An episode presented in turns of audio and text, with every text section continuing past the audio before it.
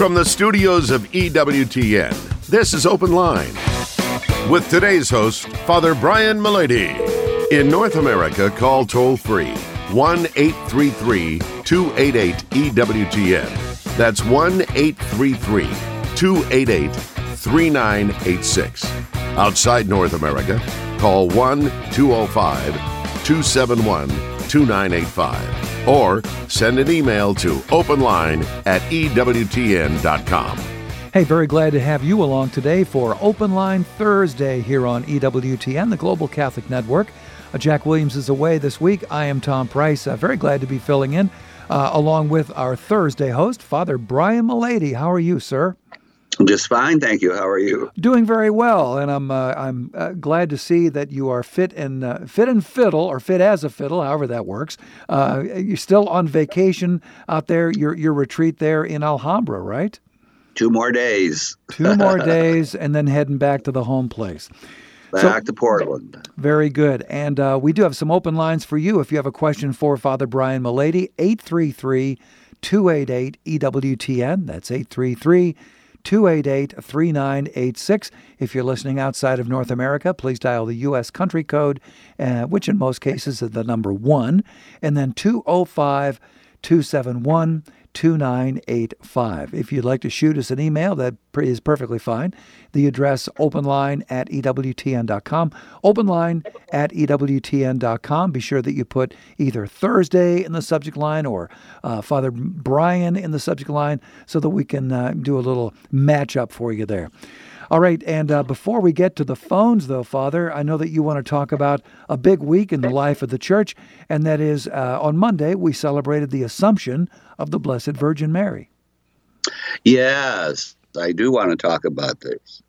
It's a very old doctrine. Of course, it was only defined infallibly eh, by Pope Pius XII about 1950 or so. But um, it's a very old doctrine. I was doing some research on it and I discovered that even the Lutheran reformers believed in the Assumption of Mary.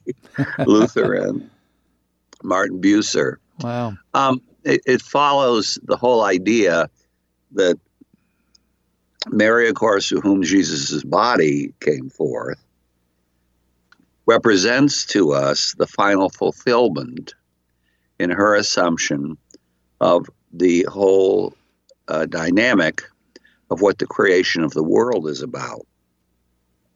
That's why, if you recall, uh, one of the principal texts for this is Revelation, with the woman clothed with the sun, with the moon under her feet, and the crown of 12 stars.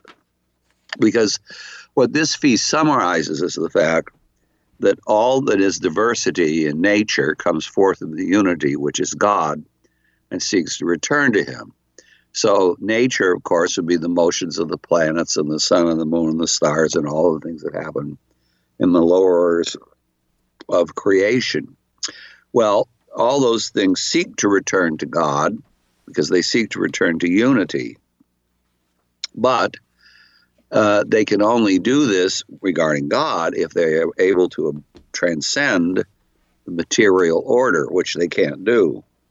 So, in other words, they have to find fulfillment in a being that can be material and spiritual at the same time, which is basically us, because we have a physical body, but we have an immortal soul.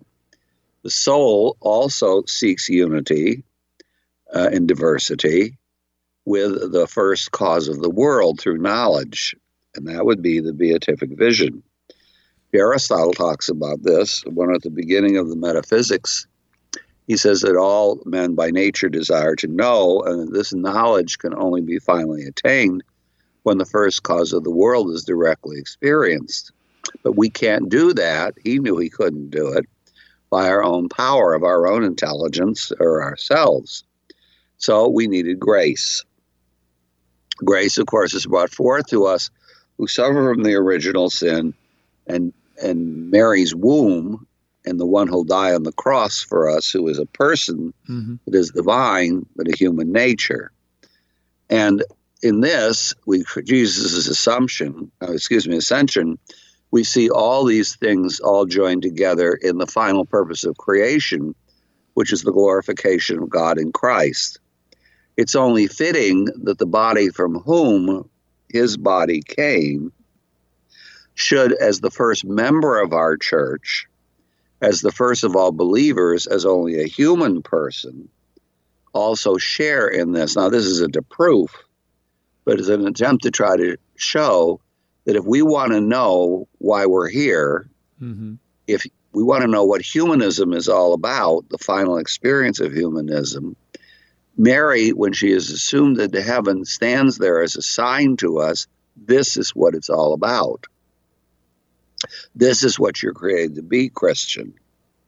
You're created to see God in the face in heaven and have your body participate in this, your body in this risen state. Now, in the Eastern Church, this feast is celebrated the dormition of Mary, the sleeping of Mary. And the reason is because though Mary would have experienced perhaps the death of the Virgin has never been defined as such. Mm-hmm. Uh, almost everybody believes that Mary experienced a kind of death, but we all don't. We all think that it was not a corrupting death. But the term is difficult for some people. And when I did some research on this, I discovered that most theologians hold that Mary experienced a kind of death that was like a sleeping death, like Snow White, you know, with the rosy cheeks and all that yeah. stuff. And then immediately, then she uh, was assumed into heaven by our Lord. So it's like a sleeping. In other words, the corrupting death is what results in the original sin, and her body would never have experienced any kind of corruption, mm-hmm. as her soul never experienced corruption. But there would have been a transition between earth and heaven. And then finally, it's very interesting that the whole scripture stands like bookends between the woman, the child, and the serpent at the beginning. Mm-hmm. And in the book of Revelation, you have the woman, the child, and the dragon at the end. Yeah. And so the idea, again, you know, we've had callers here who wonder why it's why God created them in this horrible world. Well, God uh, I continue to refer to the catechism, the old catechism. Question two Why did God make me? To show forth his goodness and to make me happy with him in heaven. When Mary is assumed into heaven, she shows us this graphically if we look to her as the sign. Now, of course, this isn't rivaling Jesus, it's pointing to the power of our Lord. Mm-hmm. Okay, well, very good. And thanks for unpacking that. Yeah, it seems to me, Father, that the Baltimore Catechism certainly served us well for many, many years, didn't it? Oh, yeah. Well, um, we when I was a boy in Catholic grammar school, and the nuns taught us in the 50s, we even had uh, spelling bees with the catechism. Really? Yeah, we'd stand around the room and they'd start with question one. And if you missed you had to sit down. Very cool. It we is, memorized the whole thing practically. Yeah, yeah, that's that's great. Open line Thursday with Father Brian Mullady in progress here. We're going to go to the phones in just a moment at 833 288 EWTN. That's 833 288 3986. Uh, we're going to um, take a quick uh, email here from Todd, Father. Todd says, What is the Catholic view of sexuality, and how does that apply to how same sex attracted people should live it out? Well, the Catholic view of sexuality is that God created male and female. Yeah. And then said increase and multiply. Uh, that's right in the book of Genesis. Mm-hmm. And this is seen in chapter two of the book of Genesis when it's not good for man to be alone because there's not two sexes, and uh, also because man can't give himself as a person totally and completely to another. And so God from Adam in his rib, now of course if it had been his head, she'd be his superior, and mm. his foot she'd be his inferior. Mm-hmm. From his rib, God creates Eve. When the two see each other, the man names her. He's named all of creation and not find anyone else like himself to whom he can give himself fully. And the woman allows herself to be named. And then, of course, they have uh, relations and they have little, I call them trinities. They're all images of the Holy Trinity. Uh-huh. And um, the, the Catholic view of sexuality is that we're not alone and we can't just have one sex because God isn't alone. I mean, uh, he has a trinity of persons and he spends all of creation or all of eternity giving and receiving in truth and love without extortion. And that's what sexuality is supposed to be. That's why it has to be a one man and one woman and indissoluble. So, same sex attraction is the denial of that because it separates little trinities from the relationship which is supposed to bring them forth. And actually, I would maintain that both the contraceptive mentality and the same sex phenomenon mm-hmm. uh, are the origin of much of our difficulties, and they're related to each other because as soon as you separate children from sex, uh, it's all over. Yeah, absolutely. Todd, thanks so much for your email. In a moment, we're going to be talking with Ann in Nebraska, also Patty near Daytona Beach. Lines are open for you here on Open Line Thursday, 833 288 EWTN. That's 833 288 3986. Stay with us. This is Open Line on the EWTN Global Catholic Radio Network. If you have a question, call 1 833 288 EWTN. That's 1 833 288 3986. Outside North America, call 1 205 271 2985 or send us an email to openline at EWTN.com. Very glad you're with us on Open Line Thursday with Father Brian Mullady. We are here to take that call of yours at 833 288 EWTN. We begin today with Ann in Nebraska, listening on the Great Spirit Catholic Radio. Hello, Ann. What's on your mind today? Hi, thank you for taking my call. Um, my question is um, Jesus is called the firstborn from the dead in Colossians and in Revelation and he raised Lazarus from the dead. In um, we read about that in the Gospel of John, and so that has always confused me a little bit um, because it seems like Lazarus was raised before before Jesus rose. Okay. Well, that's an easy question to answer. Okay. Lazarus died again. Lazarus was only raised to the manner of this life, not to eternity or have a resurrected body. Jesus is the firstborn of the dead in the sense that the resurrection is the final completion of human life. And once you rise from the dead, you don't die again. Okay. So the the life there is two different, totally different things that's being spoken of. Although, of course, the raising of Lazarus of the dead shows Christ has the power mm-hmm. over um, life and death.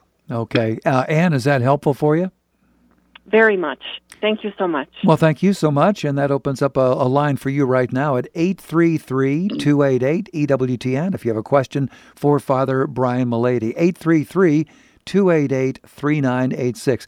Patty is listening uh, near Daytona Beach, Florida this afternoon, uh, listening on the EWTN app. Hey, Patty, what's on your mind today? Hi, good afternoon. I was wondering what the church's thoughts are on natural healing through Reiki. Okay. Through what? Reiki. Oh, I, I don't know much about Reiki, so I don't think I can answer your question. It's a uh, it's a new age term that, that yeah she, I, I, know I, I know that, but I don't know what it entails. Here is here's my recommendation, Patty. Do give Johnnette Williams a call on the program Women of Grace and that airs on uh, EWTN radio at 11 a.m. Eastern, Monday through Friday. Um, I think she's not going to be on tomorrow, but uh, do call her up on, on Monday of next week.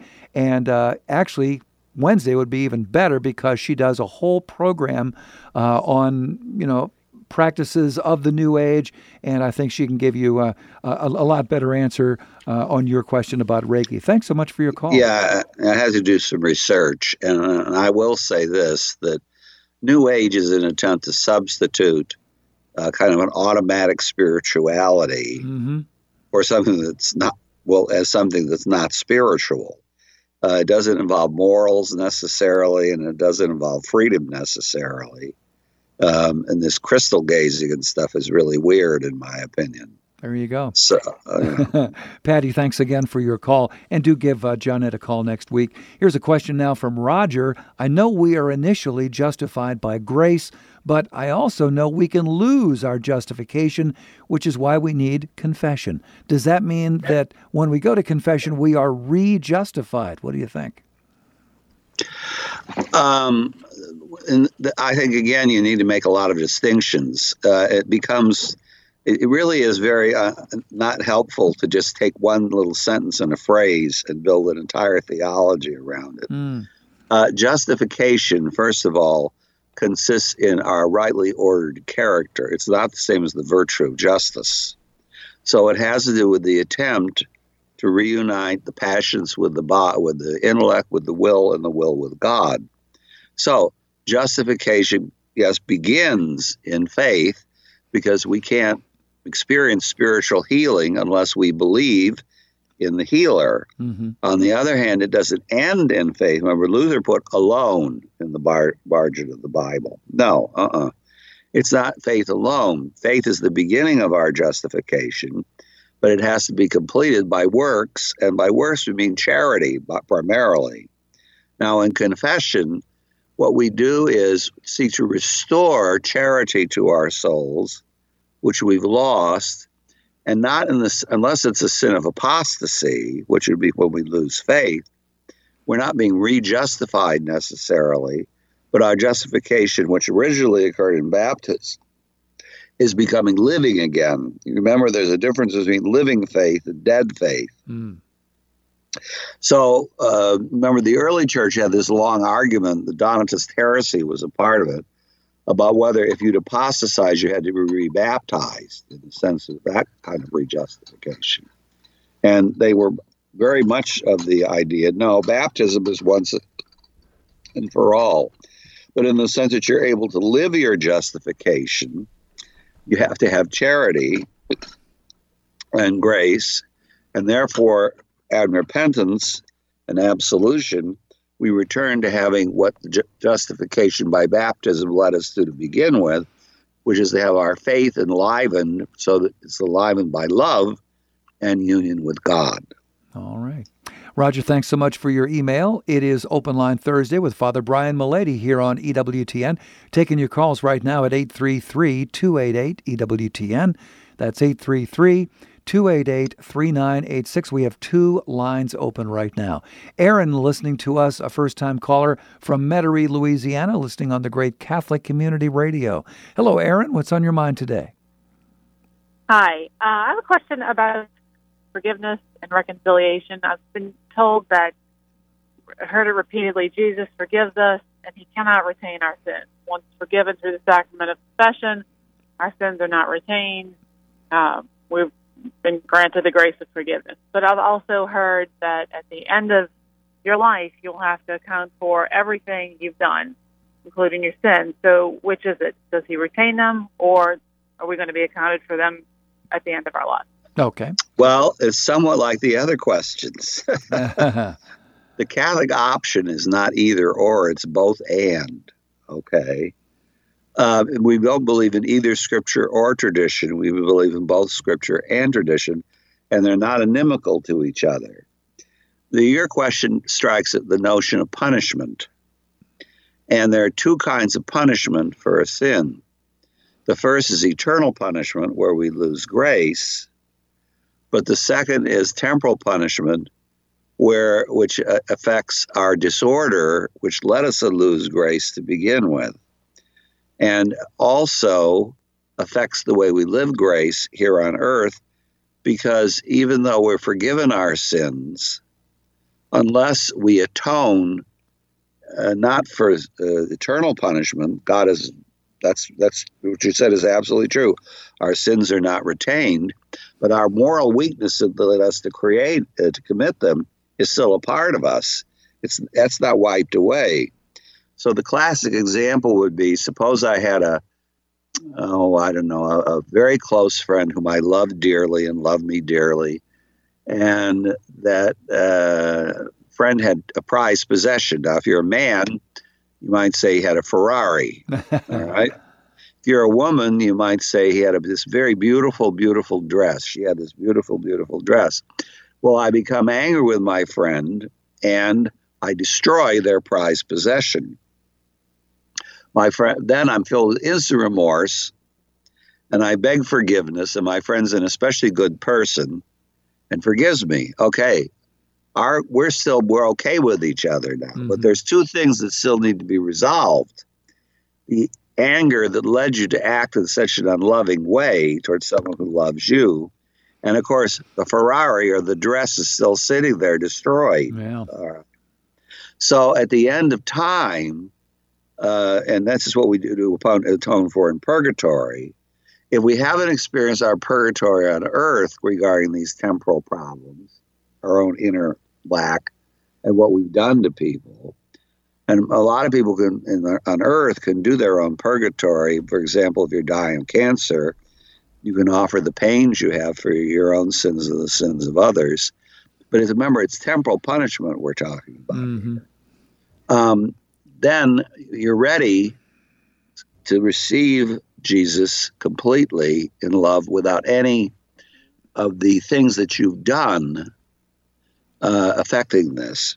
And remember, our doctrine is that if in the last minute of your life, even if you're Hitler and you cause the death of millions of people and you repent, that God accepts that repentance. However, there's always millions of people you killed. Hmm Yeah. and something has to be done about that. And uh, and purgatory after death, uh, you can't do that by your positive works like you can on earth. So you have to have a passive purgation, not an active purgation. And indulgences are where we, out of love, because we're in union with those people. After all, they're uh, the union of love transcends death. We can affect by our active works using the infinite treasure merit of Christ, their passive purgation, either to resolve it completely in a plenary indulgence or partially in a partial indulgence. But the simple answer to your question is regarding the eternal punishment of lack of hell, yes, Christ resolves from those in confession. Regarding the temporal punishment, well, that still needs to be resolved for you to be um, totally uh, free and happy to receive Jesus once you die. All right. And we thank you so much, Aaron, for your phone call from Yes. Louisiana. Thanks so much. Quick question here, Father, as we're going to break. This is from Aaron. Why do we call men father when the Bible says not to? yeah. Well, you don't call your own father father. I mean, you know, Yeah. uh, Christ isn't giving us a grammar lesson there, all right? uh, he's has much more important things to do than give us a grammar lesson. What the Lord is telling us is that all authority, fatherhood, teachers, etc., all have their ultimate source in God. He's the primary one. Now, in the church, we call priests father because they participate in the bringing forth of the life of grace through their offering of the sacraments, especially the Eucharist. So it's not an attempt to rival God's fatherhood, Mhm. but an attempt to recognize that whatever uh, good we may do by communicating the life of grace in the sacrifice of the Mass, for example, we do also as ministers of the ultimate Father. Okay. Well, there it is. And uh, Aaron, thanks so much uh, for your email. And if you would like to send us an email for a future show, here's the address openline at EWTN.com. Openline at EWTN.com. Be sure you put Thursday in the subject line or Father Brian in the subject line. That way we can uh, match your question with exactly uh, the right host. That's how we do it here on EWTN's Open Line. In a moment, we're going to be talking with uh, Jim driving through Florida this afternoon. Also, Russell in West Virginia. Bill is standing by in Moorhead, Minnesota. And a couple lines open for you at 833 288 EWTN. It is Open Line Thursday with Father Brian Mullady.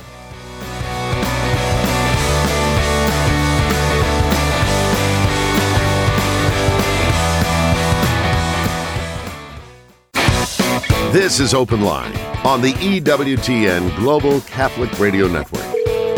Very glad that you're with us today on EWTN's Open Line Thursday with Father Brian Mullady. I want to tell you about something uh, that is now available from EWTN's uh, religious catalog. It is Jesus the Good Shepherd's Rosary and Pouch, this unique rosary made from natural olive wood from the Holy Land. An oval, full color Jesus the Good Shepherd icon graces the center. On the reverse side is a Jerusalem cross with the crystal at the center. The solid olive wood beads are linked together by sturdy chain with a very nicely detailed silver tone crucifix. The coordinating pouch that it comes in features Jesus the Good Shepherd on the front. Psalm 23 on the back. It's uh, very easy to go in your pocket there, four by six inches. It has a crucifix attached to the zipper and a gold finger loop. And by the way, there are nine other styles available. Visit EWTNRC.com for more selections. Again, check it out at EWTN rc.com. All right, back to the phones now. Here is Russell in West Virginia, listening on the great St. Paul radio. Hey there, uh, Russell, what's on your mind today? Yes, uh, I was uh, raised in like the Trinity, and then I got around other people, and they were telling me about the unity stuff, and I and I say, well, you know, it's, it's all in the Old Testament talked about God, and on the New Testament it talks about Jesus. So when the Virgin Mary had Jesus, I felt like that is that God in the in the flesh? Okay. Uh, yes. uh, the Mary brings forth the human nature. Jesus is man, but the person is the person of the Word, the divine person of the second person of the Trinity. Okay. Appreciate that. Russell, thanks so much for your call. All right, we're going to go now to uh, Jim driving through Florida, listening on the great Guadalupe radio. Hello, Jim. What's on your mind today? Yes, sir. I'm a out and proud homosexual, and I was I'm being stumped by the attraction to male bonding when Jesus never spoke uh, against homosexuality one time. Okay. Well, Jesus didn't speak against homosexuality because it's all considered to be a sin in the Old Testament, the Jewish religion. And uh, the Jewish religion is, of course, what we fulfill. So the Ten Commandments and the book of Genesis and, oh gosh, the prophets and all that never speak about same sex attraction. It's true that it was practiced in the uh, Gentile world of the time, people like the Greeks. But uh, the Jews didn't have to talk about that because marriage was considered to be the only, um, uh, what would you say, the only um, way to experience human sexuality as it came from God. And the Christian tradition took that over. So there it is. Appreciate your call there, Jim. Thanks for listening to us in Florida. Bill is listening in uh, Moorhead, Minnesota on the great Real Presence Radio. Hello, Bill. What's on your mind today? Uh, hi, Father Mullady. Uh, uh, I wanted to ask you about what is faith? Is faith more of an intellectual process that we go through, or is it more an emotional process, like when you fall in love with a woman? You know, all right. Well, the faith we speak of in Christianity is not an emotional process. And it's not an either or thing again, either. Um, I know today people underestimate the intellectual part of faith, but that's a Protestant option that comes from the 19th century and from very difficult European theology or philosophy, especially exhibited by Immanuel Kant.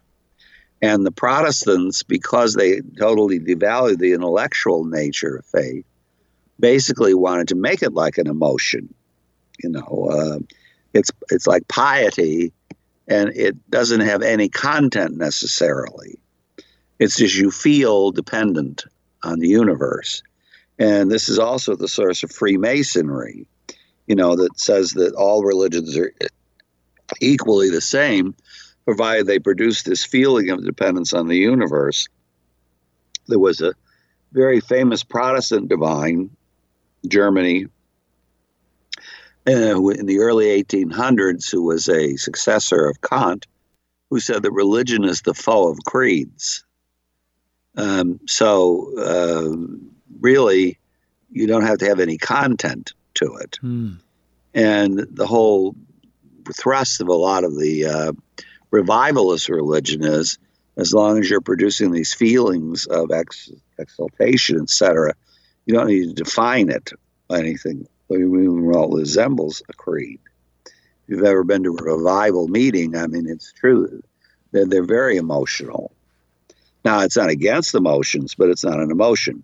Faith is a habit of mind by which we assent to divine truths and are allowed to prepare ourselves for heaven.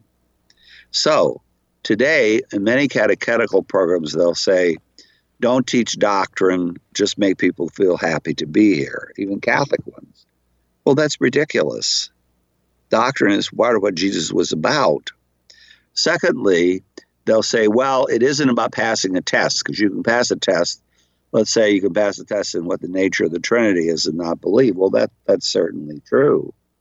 But the trouble is, the propositions in the creed are about persons. Mm-hmm. And if you say you love, let's say the Father, Son, and Holy Spirit, but what you're loving is false, let's say you think Jesus is a creature completely, like the Arians did, then your love is false, and you're and you're and you're not loving what Christ preached. So, though it's true, it's not just an intellectual exercise. The intellect is extremely important in this regard, and since it involves truths we can't prove, the will necessarily enters into it also, not by, by the will to believe blindly, but in the sense that we uh, will to assent to something that we don't totally understand and never will. And that's why faith involves to be perfect and living both truth and love, both faith and charity, Mm, with, of course, hope put in the, the center. sure.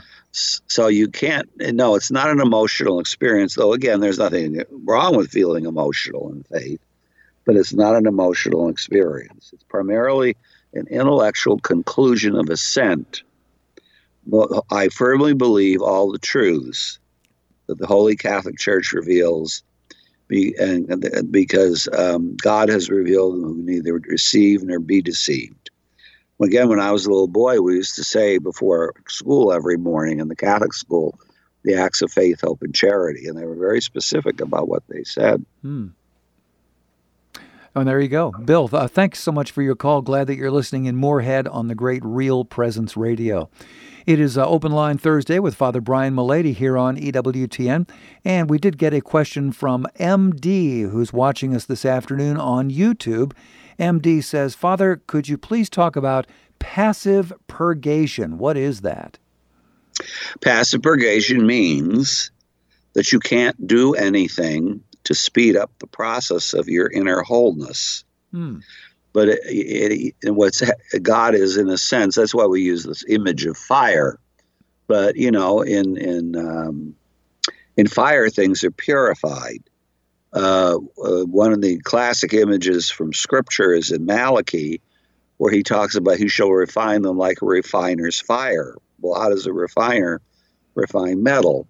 He heats it, Mm-hmm. and as the metal becomes aqueous, in other words, it's against its nature in a sense because it's not according to the nature of Yeah. metal Yeah. for it to be aqueous.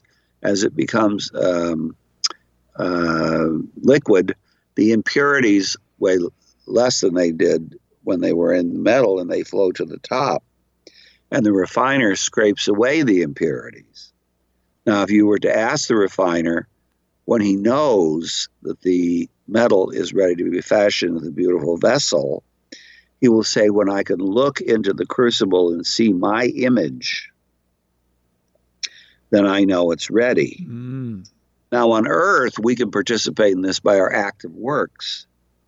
But once we die, we don't have a body until the res- resurrection of the dead. Uh-huh. And so we can't participate personally in uh, actively resolving all those things that we have in our character and all the wounds we did to other people and, uh, and our own woundedness in a sense uh, just by our own power.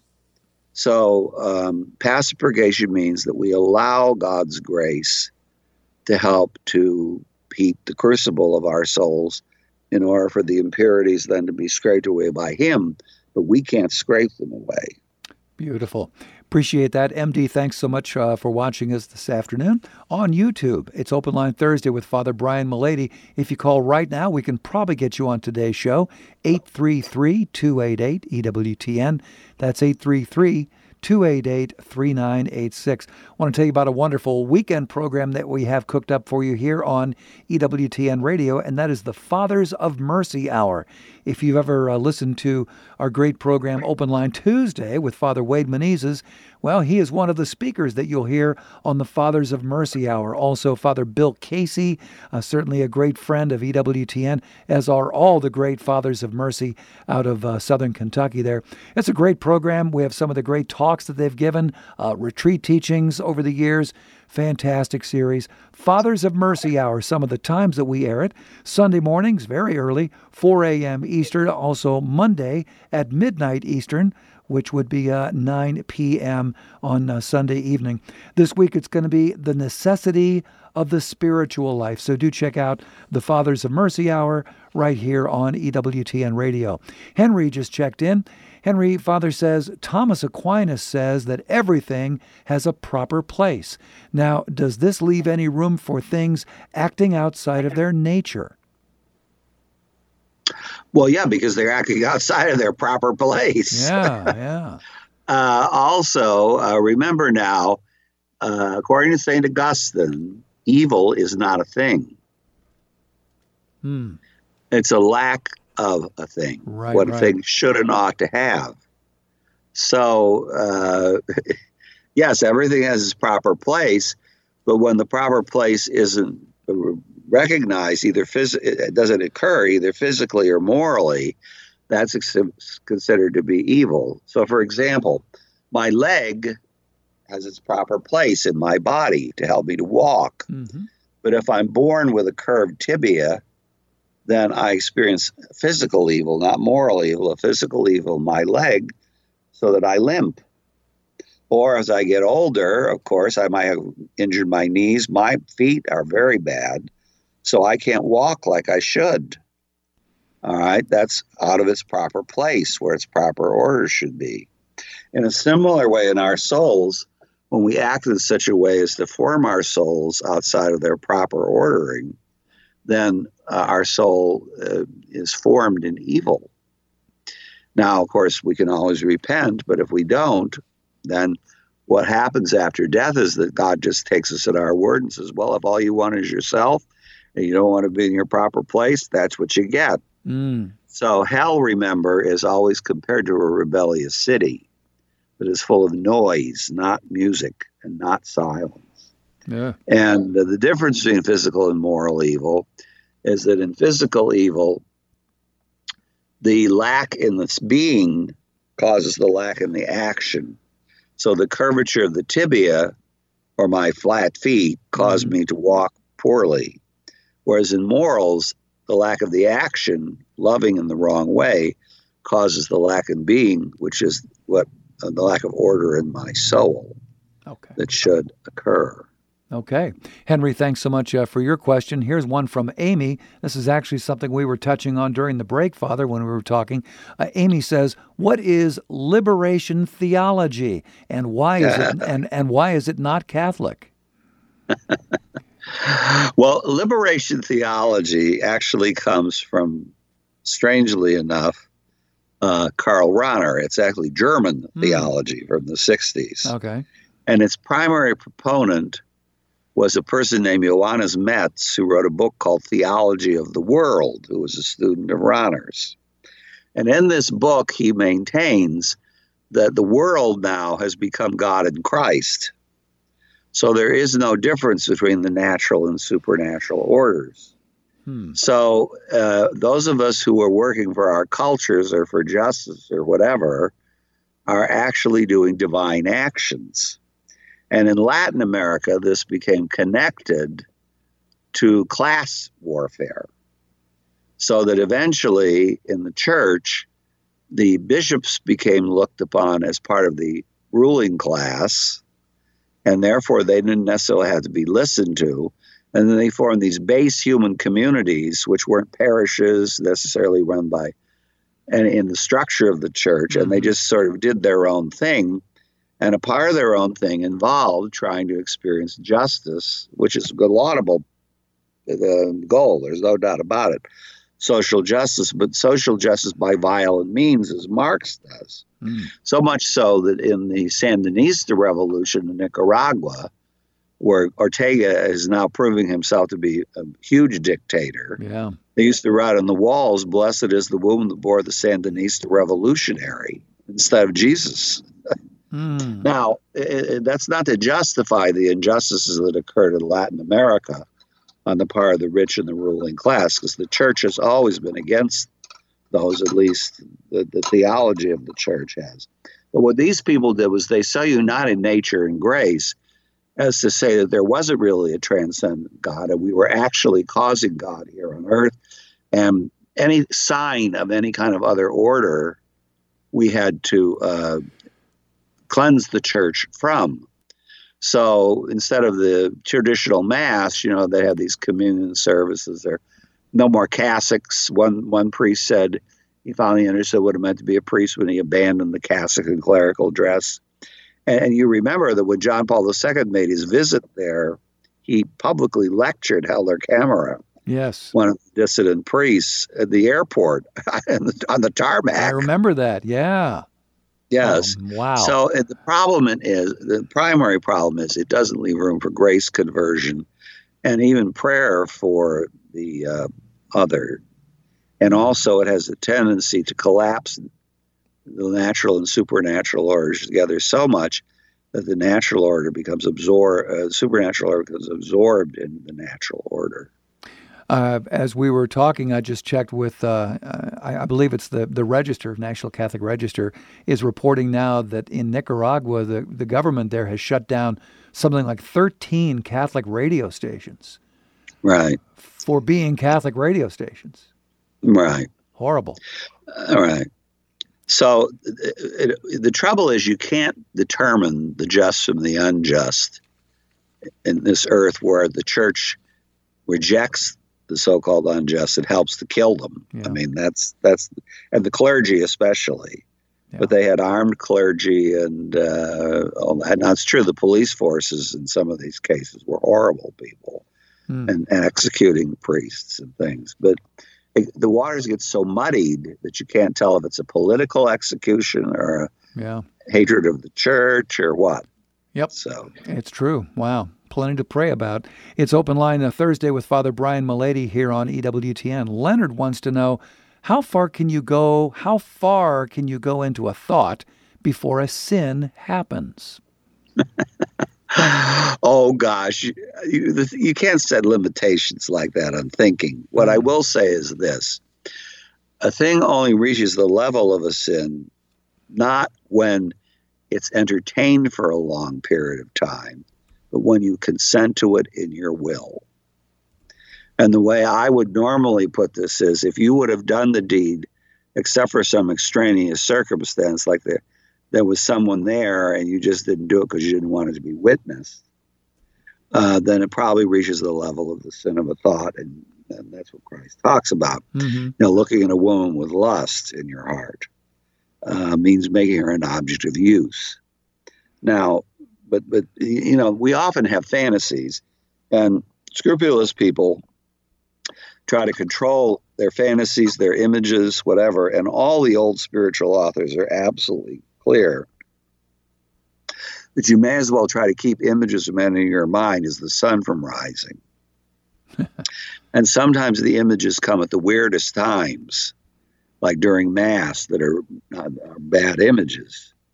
It's the question is how do you relate to them once they come? If you consent to them, and you enjoy thinking about them, and uh, you would have done it, as I say, had you the opportunity, then that reaches the level of a sin. But there's no real hard and fast rule for this that you can can't reduce moral life to such a calculus. Yeah. Really. All right. And uh, Leonard, thanks so much uh, for your question. Nancy says, could you please help me understand a few things here? Number one, the Immaculate Conception. And number two, why is Mary called full of grace? All right. Well, the Immaculate Conception is the doctrine that Mary has to be among the redeemed, you know. She can't just be have no sin, period, for no reason. Mm-hmm.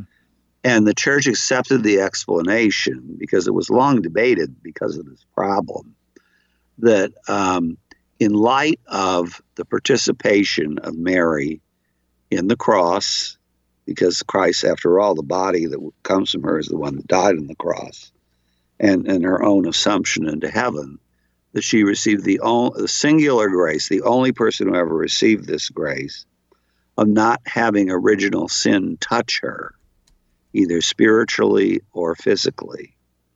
So she would not have experienced the corrupting death, though she may remain capable, they say, of committing a sin uh, until her annunciation. She never did. Actual sin, uh, not venial sin, not mortal sin, and not original sin. Mm. And so that's why she's called all holy. Uh, Tota es Maria. You are all beautiful, Mary, because original sin doesn't take place in you, not because she's not among the redeemed, but because God miraculously keeps it from entering her, even though she's conceived by Joachim and Anne in, in their womb. All right. So uh, that's the, the source of those ideas.